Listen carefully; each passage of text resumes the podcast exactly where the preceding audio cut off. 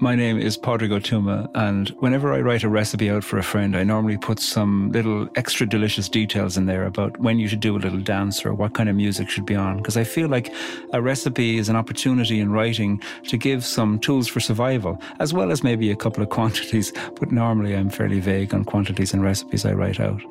But recipes are an old form of poetry, and I think a recipe and a poem each have a measure at the heart of them a measure about pain, a measure about love, a measure about pleasure or about survival. They're giving a certain form of instruction that can turn you either towards the deliciousness of food or the deliciousness of language that can help you look at your own life and feel like you're finding something from it in the engagement with the writing.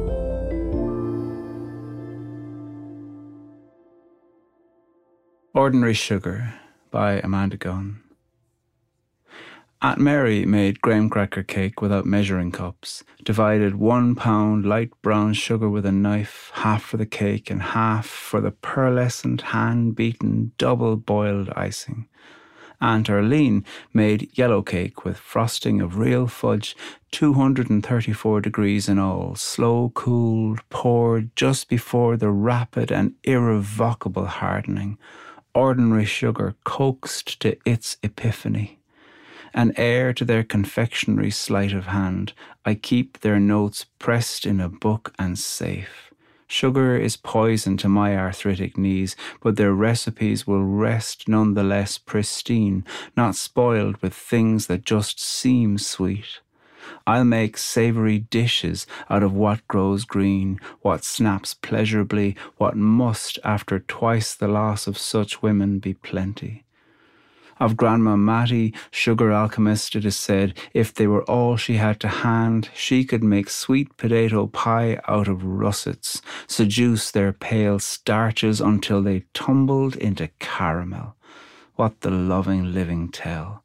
I remember her gleaming glass eye, her pregnant wordlessness, her spinning through the kitchen hot and fast. Too, the ruthless manic canning, putting by, putting by against memories too near starvation, the machine in her belly built to last.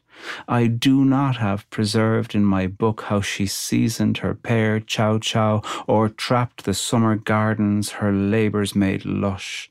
I know only that she fed the earth her eggshells and morning coffee grounds, that she harvested continually and in fullness the tender skins near breaking, near sugar, always before the chill not one bite lost. She'd mastered in a life how to grow a winter meal, to till, to weed, to water, to tend, learned how, I hope, to be satisfied. Help me, Lord, to be satisfied. I was born impatient, under a vibrating star, but my mother taught me gently, before it ached us both to stand, how to slice fat into cold flour, sprinkle ice water by tablespoons, form a perfect discus of dough without touching it, unfurl the crust from a good French pin, brush with milk a proper flute, taught me too how to discern and sort and sugar down the fruit, and when to fill the plate, and when to wait instead for the juice to come in.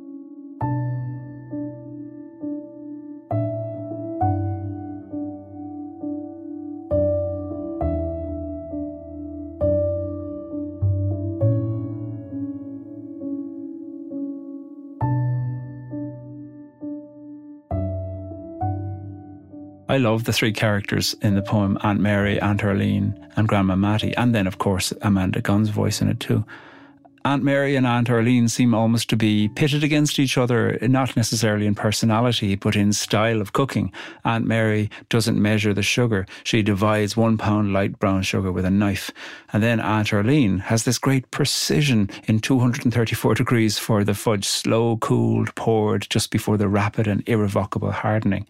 These two aunts both seem to have a great love of sugar, so do I, and nonetheless they seem to approach the, the question of cooking in a very different way, or certainly that's the way they're characterized in the poem. And then Grandma Mattie is a sugar alchemist also. And she's also thrifty and quiet, and she has suffered a lot. She spins and puts by, puts by. There's memories of starvation in her story. She's a gardener and a preserver and a recycler and a harvester. She knows how to tend the earth. She knows how to make a winter meal. And she's ruthless in her provision and her providing for people she loves. And she has filled the bellies of other people with what she's done the whole year round, knowing when to plant, knowing when to harvest, knowing how it is to feed people from stuff she's grown during a time when nothing's growing anymore. The machine in her belly built to last. What is that machine? A machine that has known starvation and, in a certain sense, is saying, I won't let anybody around me know this kind of hunger. That her giving of food was a an economy, a business, an agricultural intelligence, and an absolute commitment to saying, I won't let anybody go through what I went through.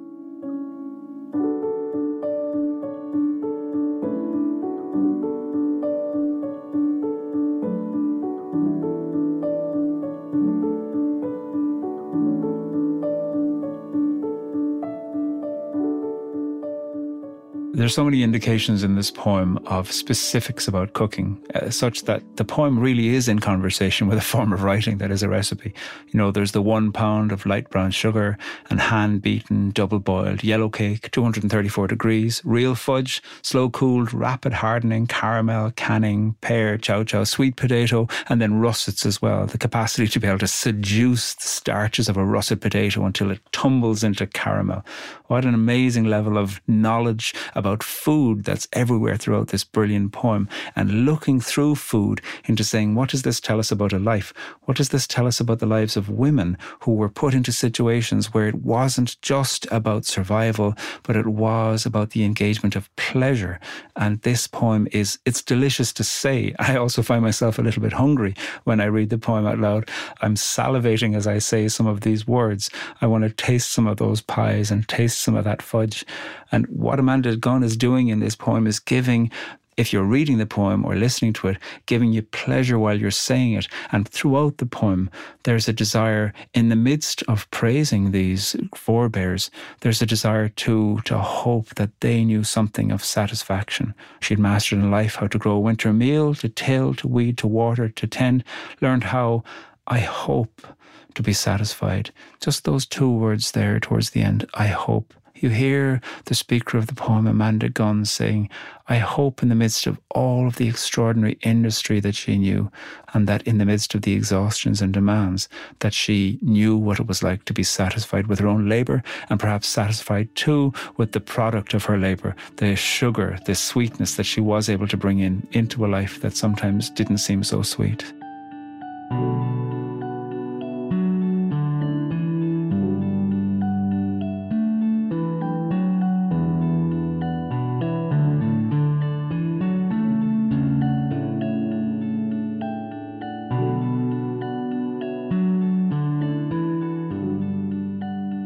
This is a poem that, to my mind, suggests memories of what it was like to be a child, but written from the point of view of somebody who's a little bit older now.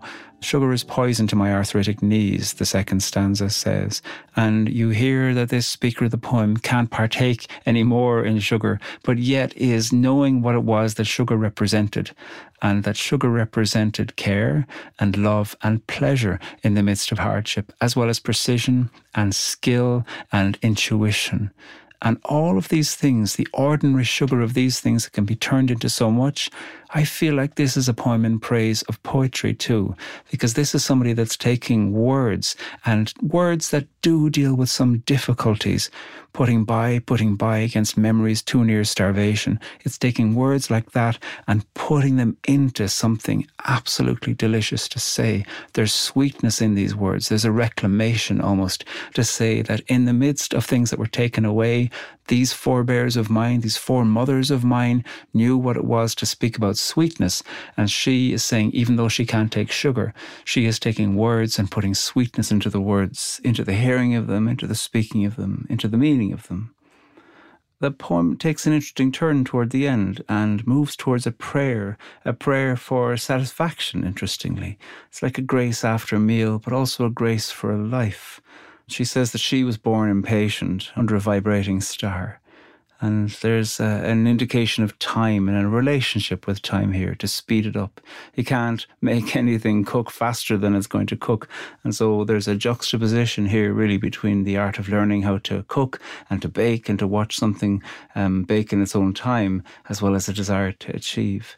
And that change of time is held together by the mother's gentle teaching the teaching about how to wait for juice, how to share abundance, how to be patient, how to be present the poem rises like a prayer at the end, but also rises like dough or rises like something that is cooking in an oven. And we're brought into a great resolve, into a meeting of somebody who has deep desire for achievement, holding that together with the lessons learned through time, through these four mothers of hers her own mother, the grandmother, the aunties.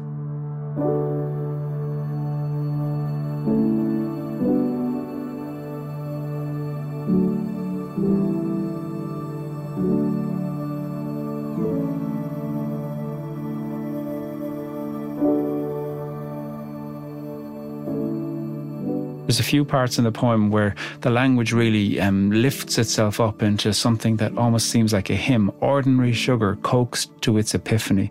And then later on, what the loving living tell, putting by, putting by against memories too near starvation. Not one bite lost, she'd mastered in a life how to grow a winter meal, learned how, I hope, to be satisfied. These sections of the poem, I think, lift themselves out of the detail about sugar and look at what does it mean to live a life well, in love with the people around you, in provision with the people around you, and what does it mean now for the poet who has inherited all of these memories from these forebears? What does it mean for her to bear witness to them, to honour them, and for her in her craft too, to bear witness through language to the sweetness of memory?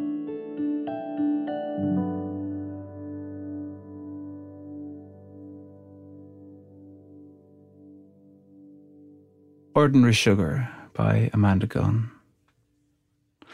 Aunt Mary made graham cracker cake without measuring cups, divided one pound light brown sugar with a knife, half for the cake and half for the pearlescent hand beaten double boiled icing, Aunt Arlene made yellow cake with frosting of real fudge, 234 degrees in all, slow cooled, poured just before the rapid and irrevocable hardening. Ordinary sugar coaxed to its epiphany. An heir to their confectionery sleight of hand, I keep their notes pressed in a book and safe. Sugar is poison to my arthritic knees, but their recipes will rest none the less pristine, not spoiled with things that just seem sweet. I'll make savoury dishes out of what grows green, what snaps pleasurably, what must, after twice the loss of such women, be plenty of Grandma Mattie, sugar alchemist, it is said, if they were all she had to hand, she could make sweet potato pie out of russets, seduce their pale starches until they tumbled into caramel. What the loving living tell!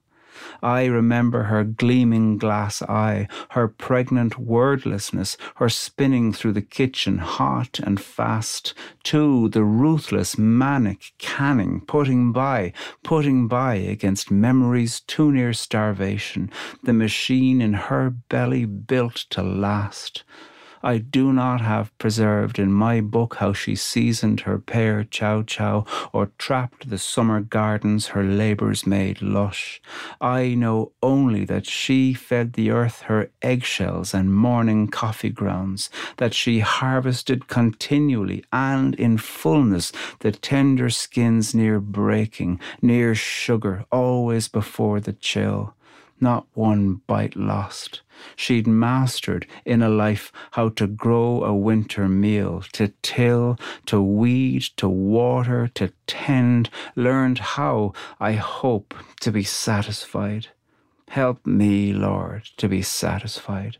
I was born impatient under a vibrating star, but my mother taught me gently before it ached us both to stand how to slice fat into cold flour, sprinkle ice water by tablespoons, form a perfect discus of dough without touching it, unfurl the crust from a good French pin, brush with milk a proper flute, taught me too how to discern and sort and sugar down the fruit, and when to fill the plate, and when to wait instead for the juice to come in.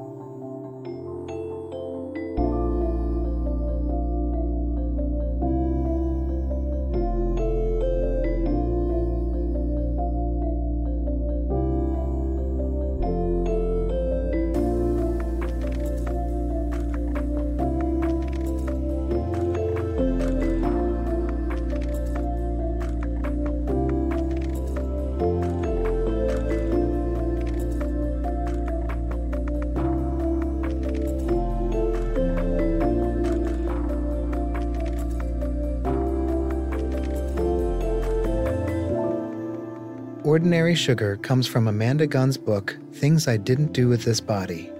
Thank you to Copper Canyon Press, who gave us permission to use Amanda's poem. Read it on our website at onbeing.org.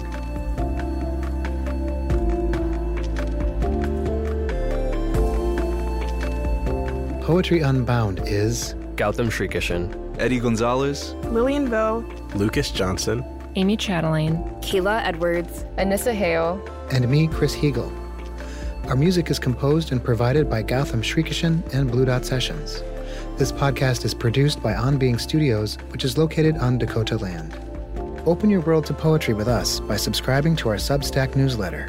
You may also enjoy Pádraig's new book, Poetry Unbound 50 Poems to Open Your World. For links and to find out more, visit poetryunbound.org.